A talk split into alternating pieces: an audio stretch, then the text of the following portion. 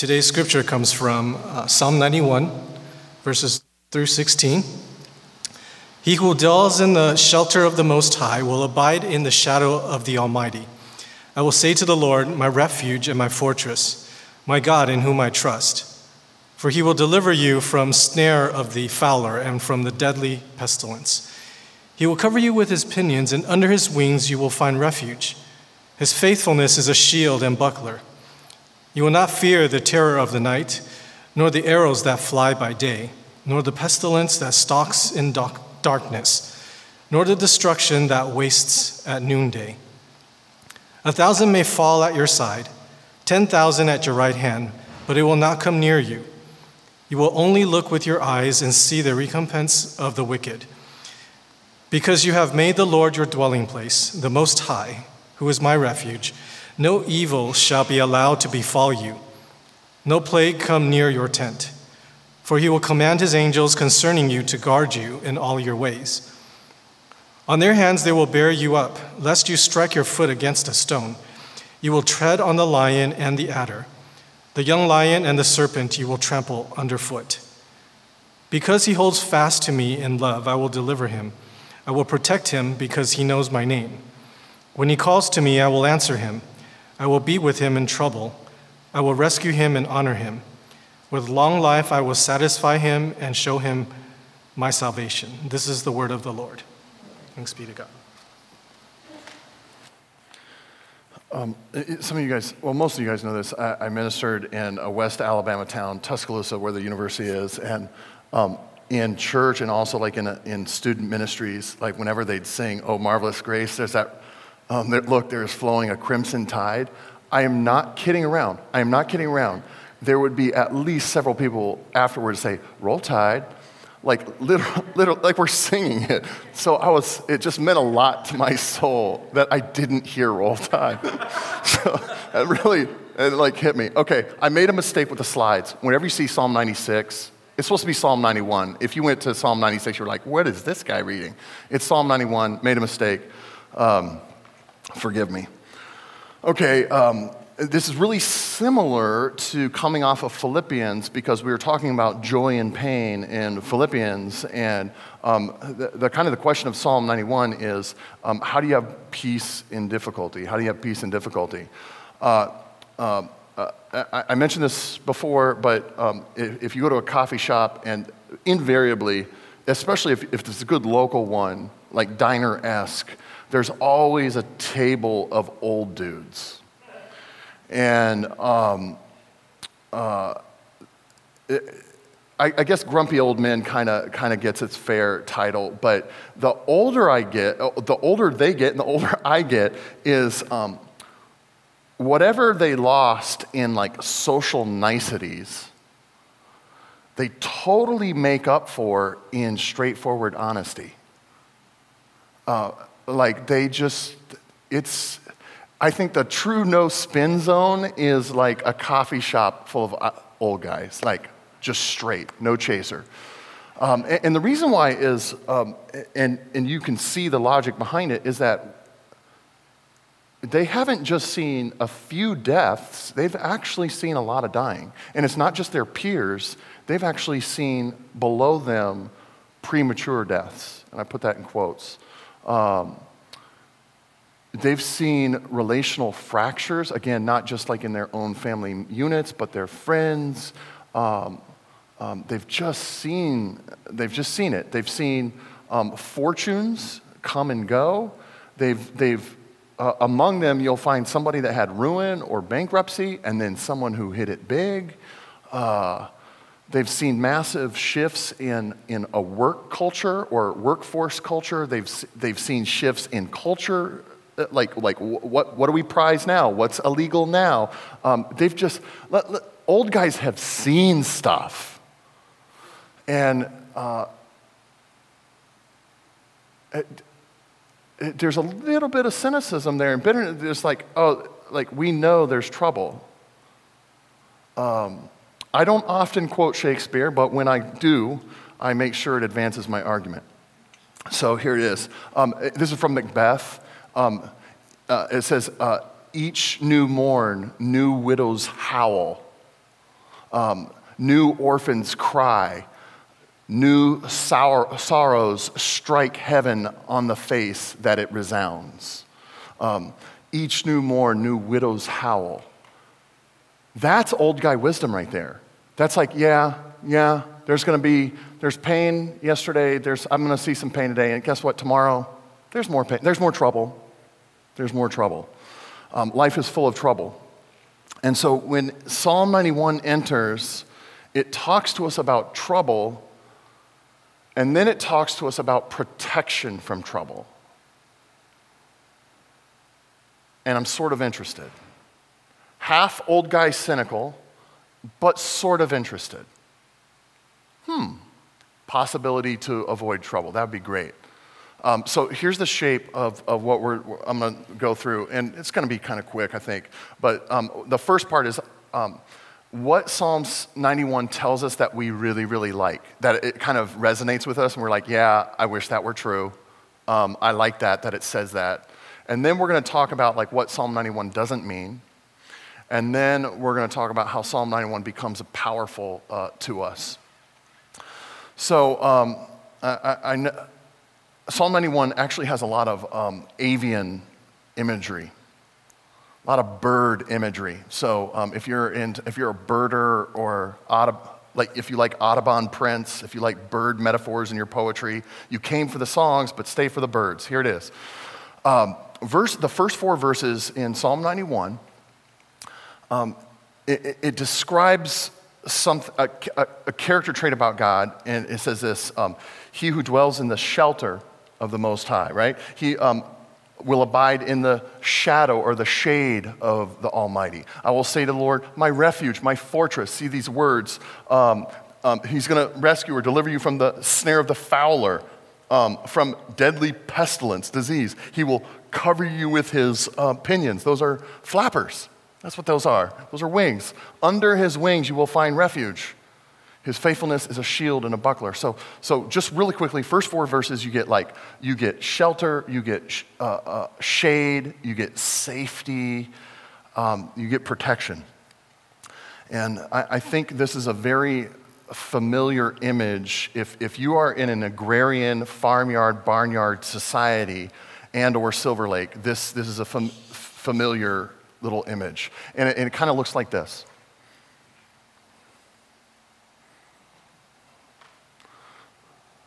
cute little hen.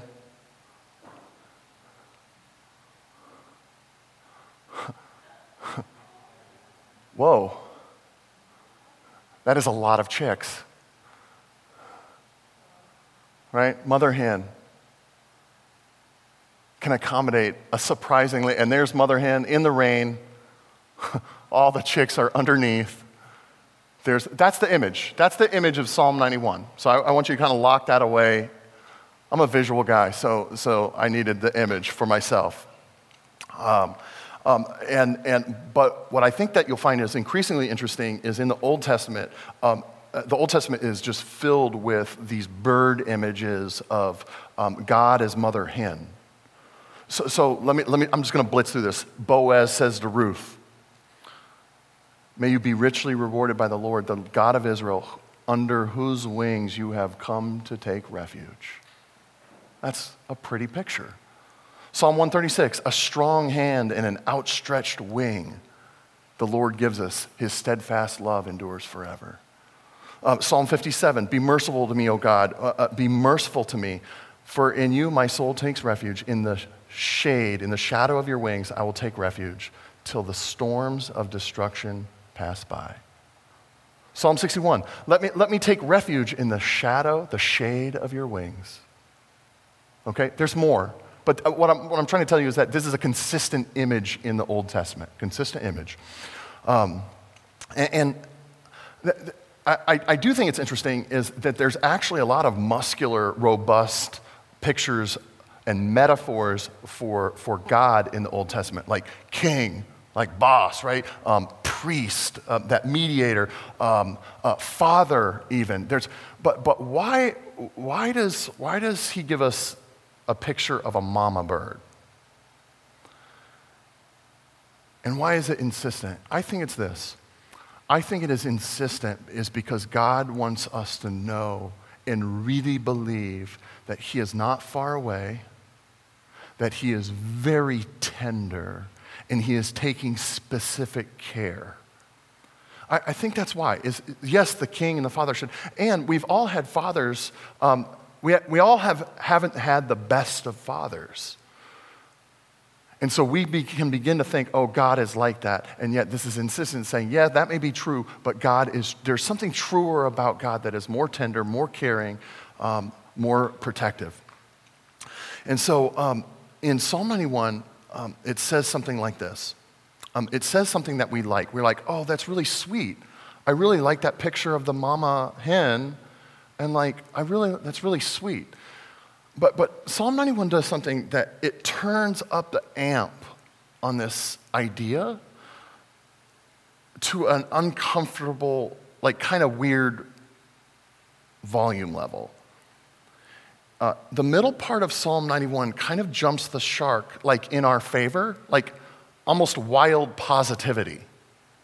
And it, it says this if you trust God, and you can look at this now, if you trust God, you will not experience violence. You won't.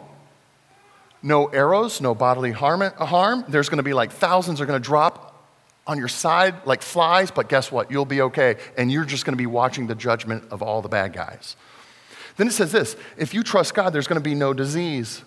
It says that, no pestilence. If you trust God, there will be no disease, no pestilence. See, see this weird volume? You're like, okay, that's that doesn't jive with my reality, but it sounds good. It, it, gets more, though. Then it just shoots for it all. It's just like, verse 12 On their hands they will bear you up, talking about angels now. Um, the angels are going to bear you up lest you strike your foot against a stone. So it's saying this if you trust God, you won't even stub your toe. You won't even stub your toe. Like you will not eat, your foot shall not meet a midnight Lego. Like that, that's what it's saying. If you trust God, that even won't happen. Uh, do, you, do you see like the volume of this positivity? You're like, hmm. Now, now, now, now, now this is this is what it's saying. It's saying if you trust God, nothing bad will happen to you. That's what Psalm 91 from just on the surface is telling us. So the opposite has got to be true. If things are going bad for you, you're probably not trusting God. Hmm. Now, let me, let me tell you this. Why do I want Psalm 91 to say this to me? I don't know if you do, but I kind of want Psalm 91 to say this to me because it says, like, hey, Tim, if you do the program, if you trust God and, and you um, um, do the program and you follow Him and you serve Him and, and you, you obey, um, He owes you good times, Tim. He owes you good times. It says it right there in Psalm 91. I'm going to claim it. All right, that's what I want it to say very badly. I want it to say that. I don't think it says that, but I want it to say that. So, what does Psalm 91 not mean? Because that's kind of weird. You're like, that doesn't jive with my reality, but okay. What does Psalm 91 not mean? Let me give you just a few reasons um, that my initial reading, like, look, if you just trust God, no bad things will happen to you. Let me, let me show you why it's wrong. Um, number one, we want it super, we want it super badly to be this way. I want my trust of God to result in fair weather, no cancer, fat blessing, no injury, career success, relational bliss, like this Midas touch mentality. Like, Tim, whatever you get involved in, it's going to go bonkers. I kind of, already, I want it to say that. And so let's be fair and say if I really, really wanted to say that, let's say this is I've kind of lost neutrality and objectivity when I'm trying to interpret God's word. Because I want it to say that. I only want God's word to fit my desires. I don't want to be shaped by God's word. So, so that's one bad reason why this, that's probably not a good interpretation of Psalm 91. All right, two. Other scriptures don't read Psalm 91 and are not consistent with Psalm 91 read that way. What do I mean by that? Um, uh, I mean, there are tons of examples here, but Job, right? Job meets harm, disaster, tragedy, the whole, the whole burrito. Um, um, and, and, then this is interesting is one of Job's friends reads Psalm 91 the way that I want it read. And he reads it and he says, Look, if you trust God, Job, he wouldn't have messed with you. Job, you, you dirty little secret rat, what have you done behind the scenes? That's what Job's friend says. Um, and then God speaks to Job's friends. And he says, You haven't spoken the truth about me to Job.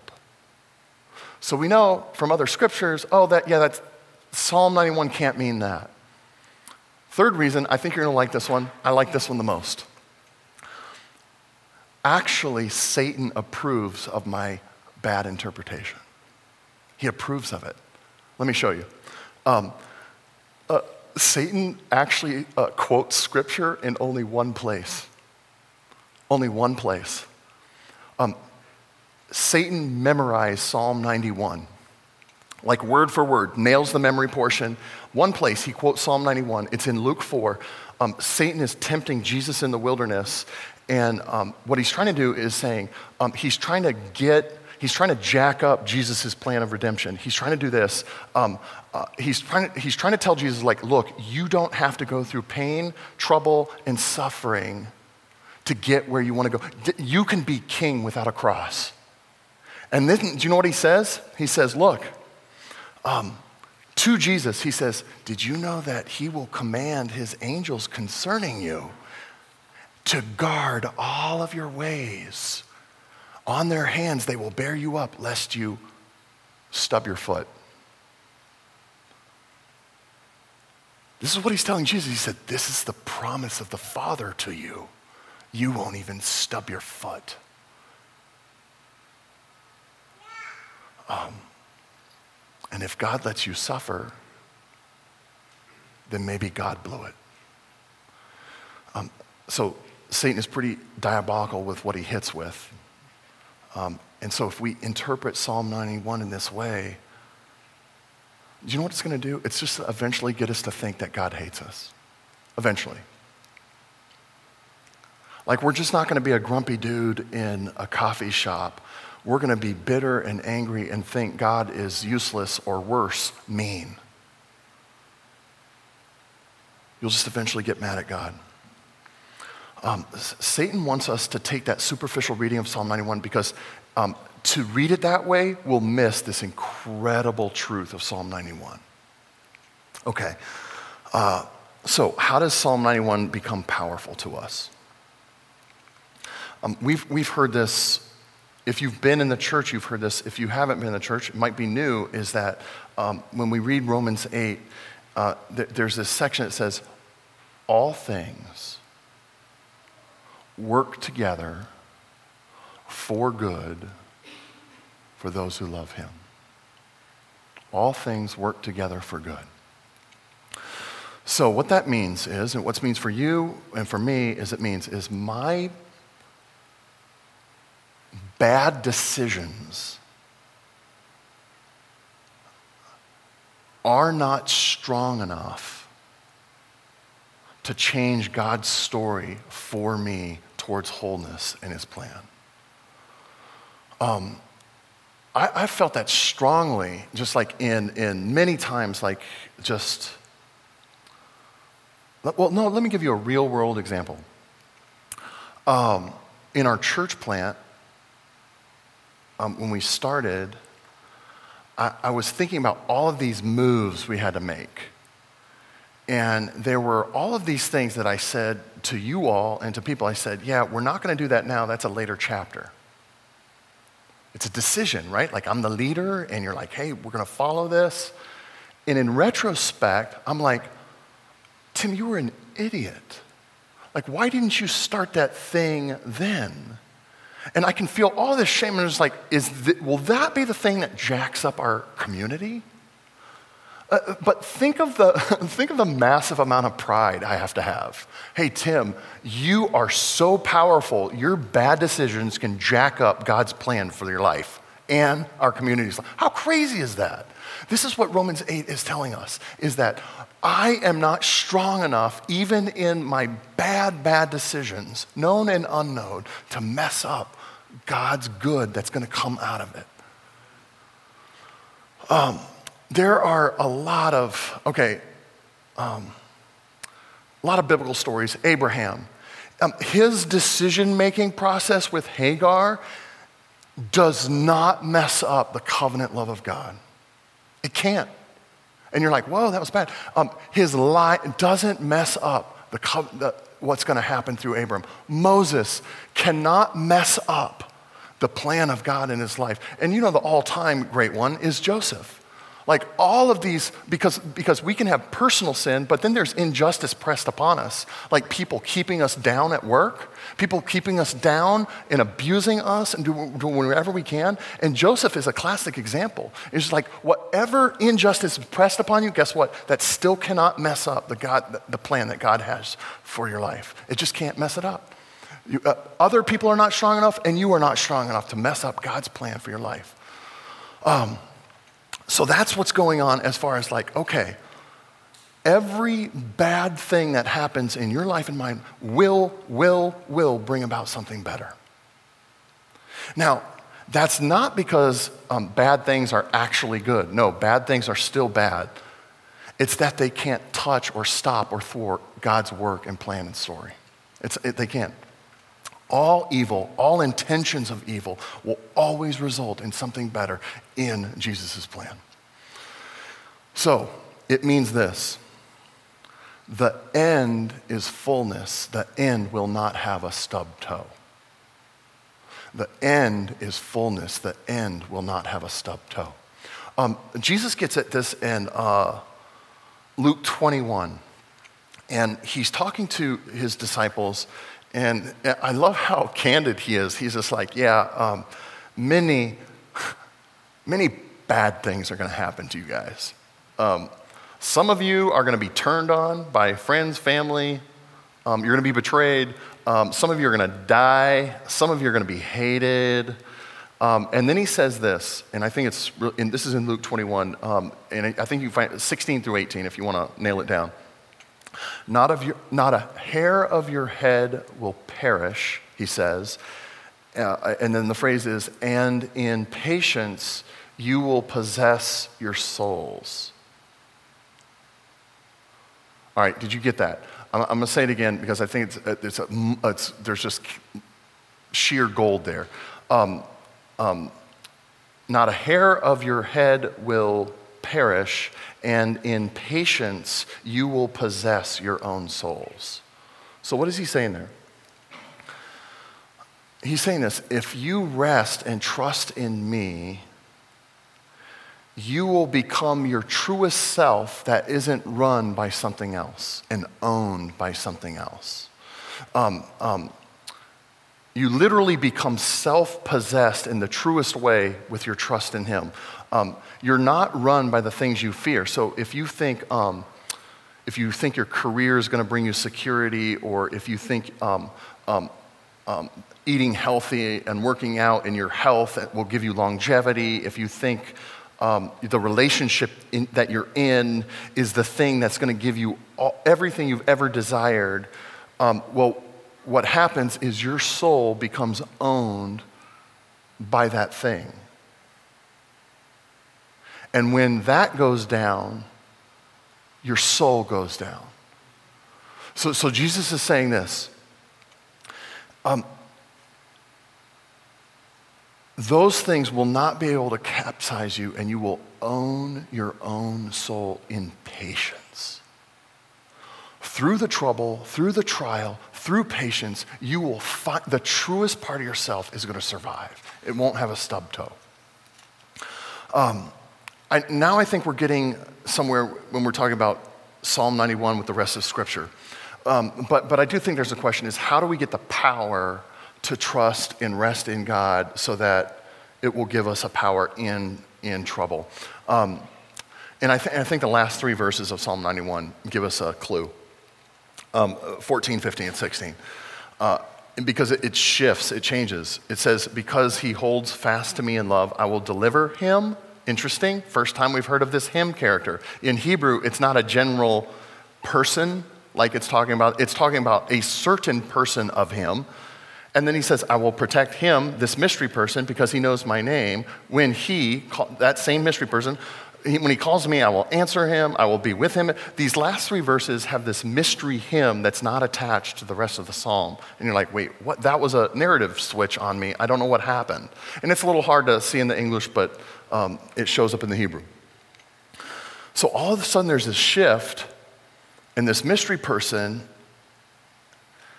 And in verse 15, it says this I will be with him in trouble. It's not talking about you. He's not saying, I will be with you in your trouble. He is saying, I will be with him, this mystery person, in trouble. And this is strange, is because this is where Psalm 91 is actually forward looking. Like, I will do this thing with this mystery person. It's kind of strange. It is strange unless we know what develops is the story of Jesus and the cross.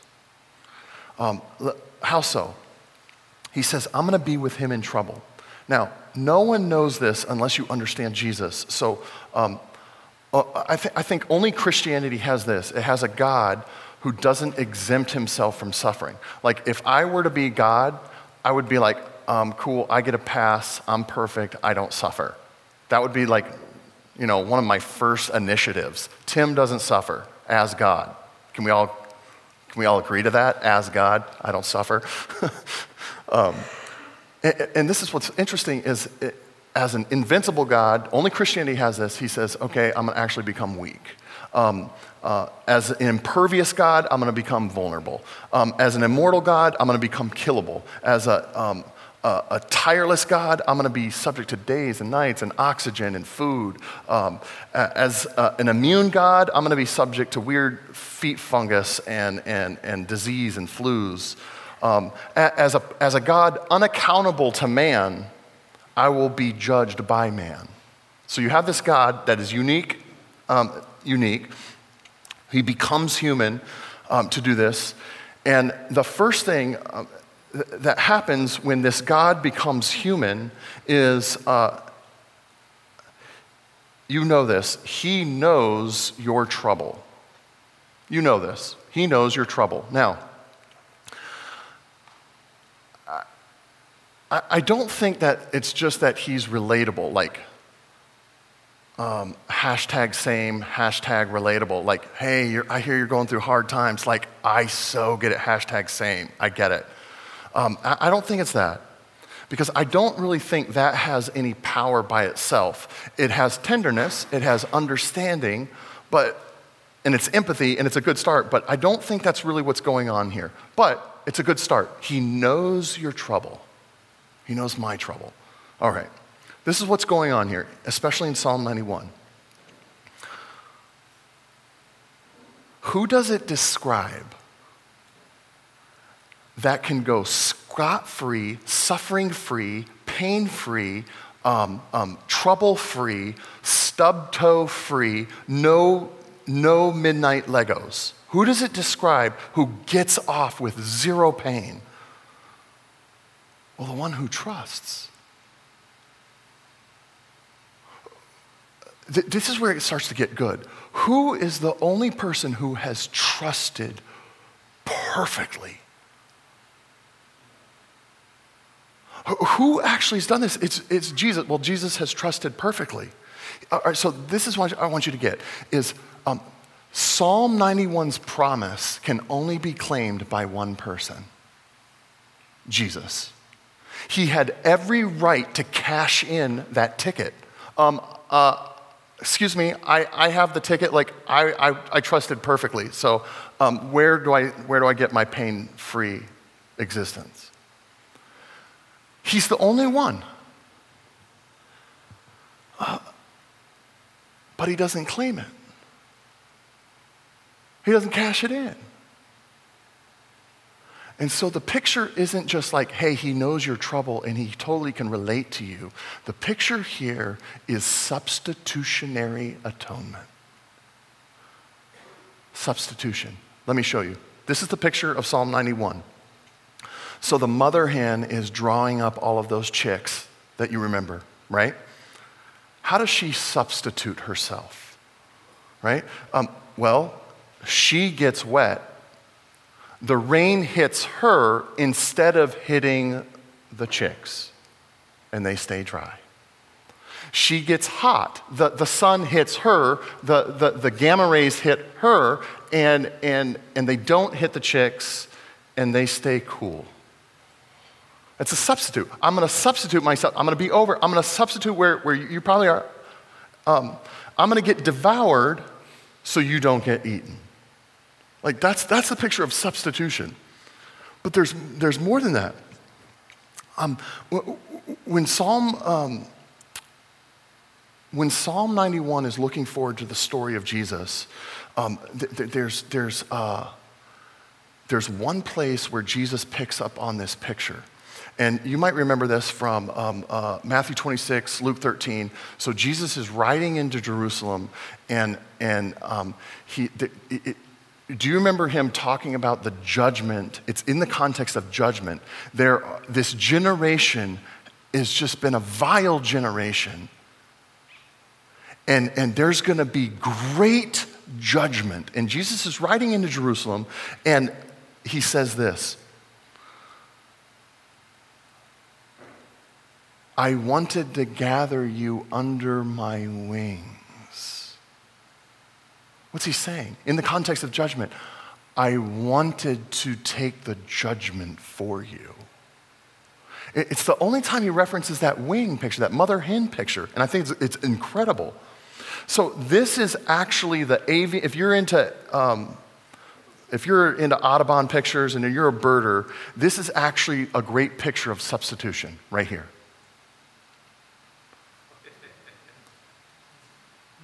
That, that's substitutionary of Mama Hen. Um, the fire and the wrath and the heat of judgment just roasts the chicken. You're like, wow, that's not as cute as the original video that you showed us. That's just not as cute. Um, um, do you remember this? Uh, there's another portion of the gospel, and it's kind of a strange one. It's in John, and um, um, uh, uh, he's talking to his, it's not just his immediate disciples, but he's talking to a, a big group of people that the text also calls followers or disciples. And he says that, he goes, um, Unless you eat of my body and drink of my blood, you have no part.